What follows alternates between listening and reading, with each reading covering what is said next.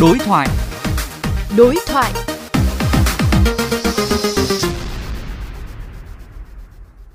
Thưa quý vị và các bạn, diễn biến giá cả hàng hóa tuần qua cho thấy một nghịch lý là giá xăng tăng thì hàng hóa thi nhau tăng theo, nhưng khi giá xăng giảm thì giá hàng hóa dịch vụ vẫn giữ nguyên dù đã có xu hướng tăng chậm lại.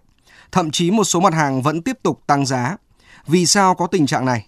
Phóng viên VOV Giao thông đối thoại với Phó Giáo sư Tiến sĩ Nguyễn Văn Nam, Nguyên Viện trưởng Viện Nghiên cứu Thương mại. Theo ông, vì sao mà giá xăng dầu đã giảm nhưng chưa đủ sức để kéo các mặt hàng dịch vụ giảm giá? Phản ứng dây chuyền về giá nó khác nhau ở hai chiều. Chiều tăng mà nếu giá xăng tăng, các cái mặt hàng khác tăng ngay được. Nhưng mà khi mà giá xăng xuống thì cái tác động của nó chậm hơn. Là vì khi lên giá thì nó dễ cho khi xuống giá là bất cứ mặt hàng nào cũng khó khăn cả. Xuống thì lập tức là mất lợi ích, thì người ta sẽ đắn đo rồi người ta tính trước, tính sau. Cho nên cái chiều tác động xuống là cái chiều ấy nó phản ứng chậm giảm giá thì phải chờ. Dài hay ngắn thì tùy mấy yếu tố. Một là yếu tố cung cầu của mặt hàng ấy yếu tố thứ hai là mặt bằng giá chung của thị trường thế nào các mặt hàng khác thế nào. Rồi bản thân cái giá xăng ấy nó giảm nó có một xu hướng là giảm đều không hay là nó chỉ giảm giật cục ấy rồi nó lại tăng thì lúc này lại khác rồi. Thế cho nên là vấn đề chúng ta cũng không thể sốt ruột được. Vâng, vậy xăng dầu giảm giá thì có thể kìm đà tăng lạm phát hay không ạ? Có một cái tác động cảm nhận được ngay là nó dừng cái quá trình tăng giá. Tức là nó không tác động tăng nữa. Là vì là giá xăng xuống thì các mặt hàng nó rục dịch xuống, cho nên người ta không tăng giá nữa. Thì đấy là cái tác động nhìn thấy được trước mắt. Chứ còn giảm giá thì phải chờ.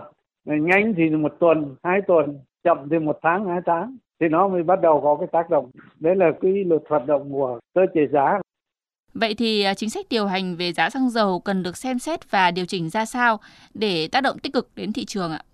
Vấn đề chính là cái điều hành giá xăng của nhà nước. Điều hành giá xăng nhà nước phải có dự báo. Không có dự báo thì thị trường thế giới tăng, anh lại tăng. Chứ anh không dự báo là sắp tới nó còn tăng hay không hay là nó sẽ xuống. Nó tăng nhiều hay tăng ít. Nó dẫn đến cái tình trạng là nhà nước là bị động dự báo để trong khi anh quyết định tăng giá thì xác định một cái mức tăng như thế nào cho nó hợp lý cái này là đòi hỏi công tác dự báo về thị trường, dự báo về giá cả phải rất là tốt. Để anh xác định cái lộ trình anh tăng như thế nào, tăng vừa phải, tăng hợp lý. Còn anh tăng dồn dập, cho nên là tất cả mặt hàng khác là nó tăng theo luôn.